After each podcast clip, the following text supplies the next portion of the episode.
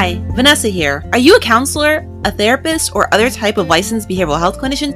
If so, you may be interested in a book I wrote called Burnout Self Care for Behavioral Health Clinicians. Check it out at therapistassets.com, also known as VanessaLexShop.com. The topic for today is going to be toxic work environments. I'm doing this podcast today on this topic because I feel like it's an issue that I can't ignore anymore. Um, toxic work environments seem to be everywhere. It seems to be increasing. And when I look at the history of work, it's never been an easy thing for many people. You know, when you look at the history of America, there's been a lot of agricultural work, which was and still is for many grueling work, challenging work. You look at the Industrial Revolution of our country, the early 1900s, grueling work, challenging work, and there were labor laws introduced subsequently because of um, horrible things that were happening to people, to children, severe injuries, and so on and so forth. And so you would think with all the laws that we have and with people's civil rights that work would be better than ever, that workplaces would be better than ever. But what I've discovered is that's not the case. Instead, there seems to be countless employers that are determined to skirt the laws designed to protect people from discrimination, harassment, retaliation, and being bullied or even mobbed at work, which mobbing, by the way, is a form of bullying on steroids, where typically a leader may enlist others, coworkers, to help target someone, bully them, disenfranchise them inside of the workplace, and make it to where they're forced out. This is also known as constructive discharge, where the workplace becomes so intolerable that someone decides to leave as a result.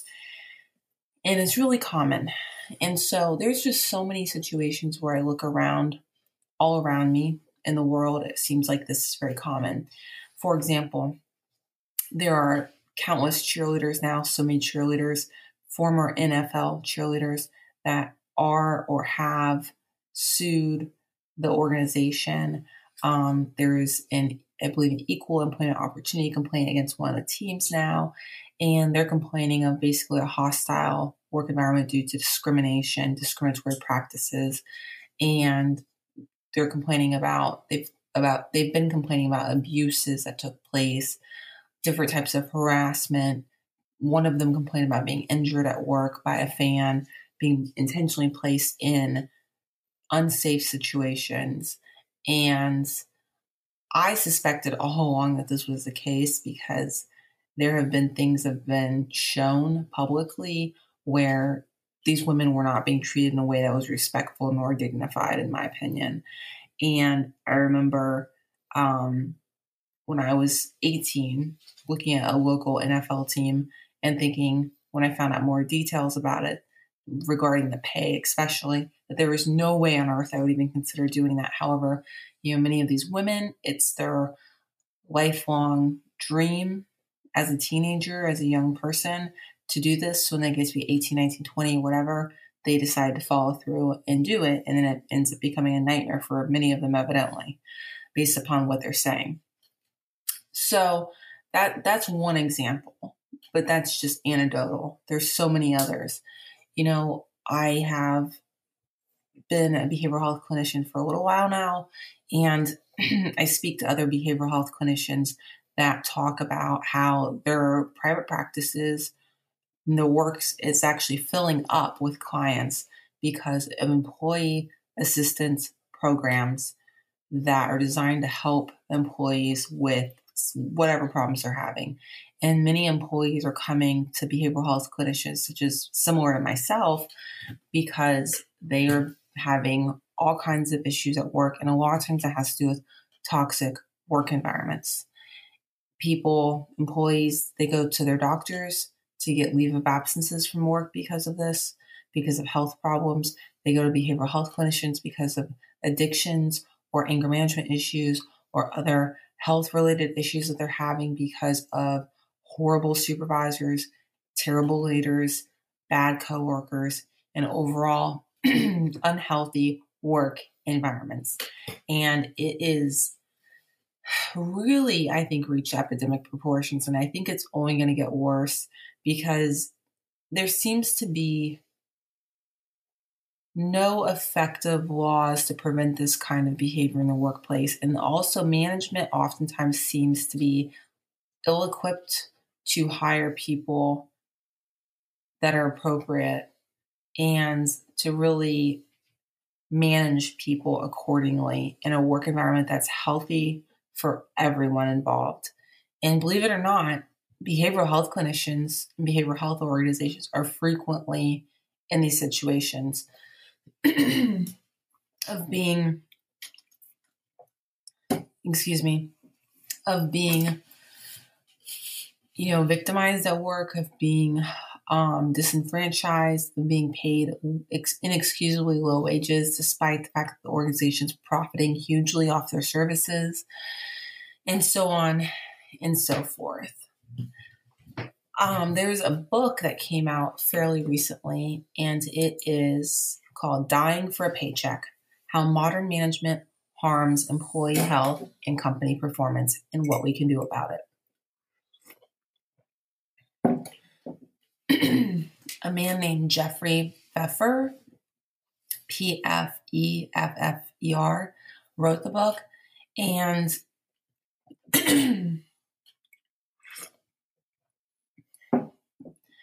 and he says in the description in one survey, 61% of employees said that workplace stress had made them sick, and 7% said they had actually been hospitalized.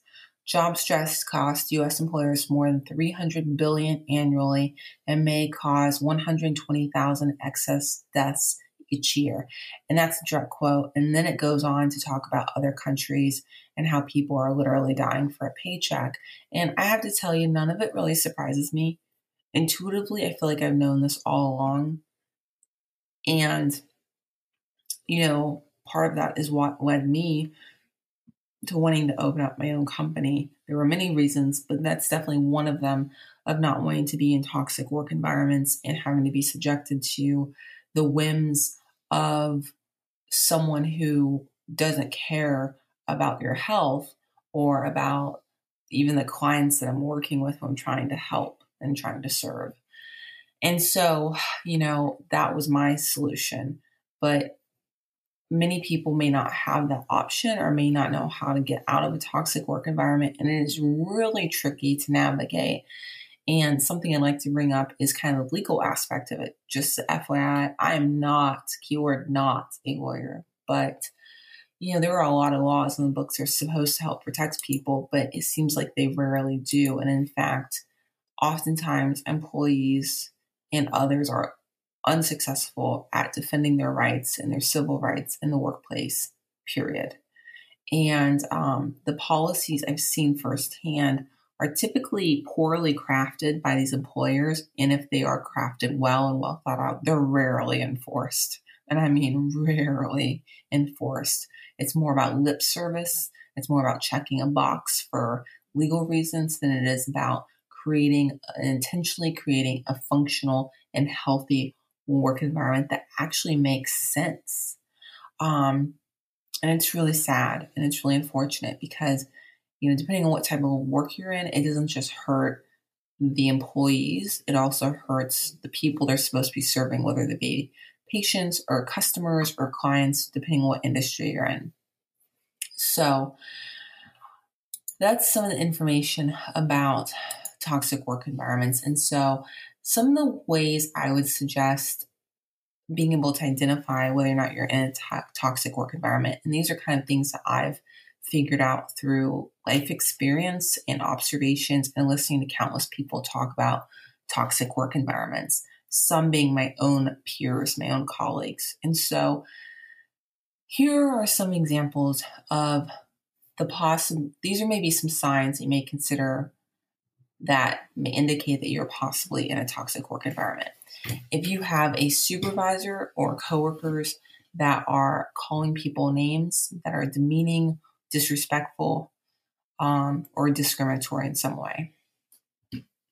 If you have a leader or supervisor that is routinely having meltdowns at work, meaning behavior that where they start just losing it and can't keep their composure, whether that means crying and sobbing for no real apparent reason, or if it means becoming really irate and angry for no apparent reason. Um, outbursts such as shaking their head around, banging their fist on their desk, though that's another sign of a toxic work environment. Um, favoritism towards certain employees or certain workers and harsher treatment towards other workers, um, blatant discriminatory behavior towards certain workers. Other signs would be things like um, an example of discriminatory behavior or favoritism could be allowing someone to take vacation whenever they want and then forcing another person to pick up the slack and to cover their work and to do work for them and never granting that person paycheck or not paycheck, sorry, a vacation or regularly granting it to them. Those would be examples of a potentially toxic work environment. Being loaded up with more work than one can handle or reasonably do, expecting people to work without pay or work above and beyond what was originally agreed to in the original work agreement, whatever that may have been. Bait and switch is something else I would say is a warning sign of a toxic work environment, meaning you were originally hired on to do a certain job, but once you get there, it's something completely different. And they may have switched out the amount of your money you're going to be paid, the type of job you're going to do, who your supervisor is, um, or other really specific, critical things about the job. Those are just some of the things, but um, there are many others that I'm sure that I'm not thinking of. You know, some of the things that the cheerleaders, the former NFL cheerleaders, have complained about that they said made for a horribly toxic work environment. In some of the words were used, like hostile work environment, was that one um, cheerleader alleged that she had duct tape put on her skin. Um, others said that they were once again called names or fat shamed for their bodies um, and things like that. So others alleged blatant sexual harassment and others allege gender discrimination where, you know, the NFL football players were allowed to do certain things, but the cheerleaders were not allowed to. So unequal treatment. So these are just things that fascinate me because it's so rampant and it's so problematic and it's pretty apparent that this is a huge issue you know the book dying for a paycheck mentions specifically the healthcare costs that causes to have employees in toxic work environments and then employers unloading these people um, when they're psychologically or physically damaged and now they're being unloaded onto a healthcare system that has to absorb the cost or onto the social welfare that has to absorb the cost that maybe they're disabled. Um, I've seen for I've seen and I've known a lot of things about workplaces that have um, physically disabled people or psychologically disabled them to the point where they can no longer work anymore because the work environment was so toxic or so dangerous, um, which basically go hand in hand. And so, you know, this is a really serious issue because most people in America need to work. And whether you're a white collar worker, a blue collar worker, it doesn't matter. But people need to be able to earn a living and to be treated with dignity and respect. And far too often, that's not happening. And this needs to stop. You know, um, if and when you know I'm in a situation where I'm hiring employees or those to work for me in some way, which in some ways, you know, I already have now I think about it. Um, most people that have companies, own companies, do pretty quickly in some way, shape, or form, even if it's externally. You know, my goal is to always treat people with dignity and respect because I want to treat people the way that I would want to be treated. And unfortunately, not everyone has that mentality. And some people, quite frankly, many people that end up in these management positions seem to want to abuse their power and abuse other people. And it may be because they have behavioral health issues or some other issue and they just think that this is acceptable behavior and they're going to do whatever they want and get away with it. And, um, you know, a good way to know that the person knows they're doing something wrong is if they behave differently in front of their supervisor, but when their supervisor goes away, they suddenly go back, revert to their normal behavior, which is terrible. So, um, yeah, that's some information. And other information is that evidently a lot of managers never ever get any training on how to manage. Um, I know of this firsthand where I've seen this happen managers being placed into management positions, not because they are the most qualified, but instead because they have hung around the longest and no one else wanted the job because maybe the job entailed long hours and low pay. But they hung around long enough, got the job, and then may start power tripping once they get it. Or they're so unqualified and incompetent and poorly trained that they do a terrible job managing people and contribute to toxic work environments. So, you know, I think it's something that needs to be discussed because I think the more that this is brought up and discussed publicly in public forums openly, the more likely that something will change.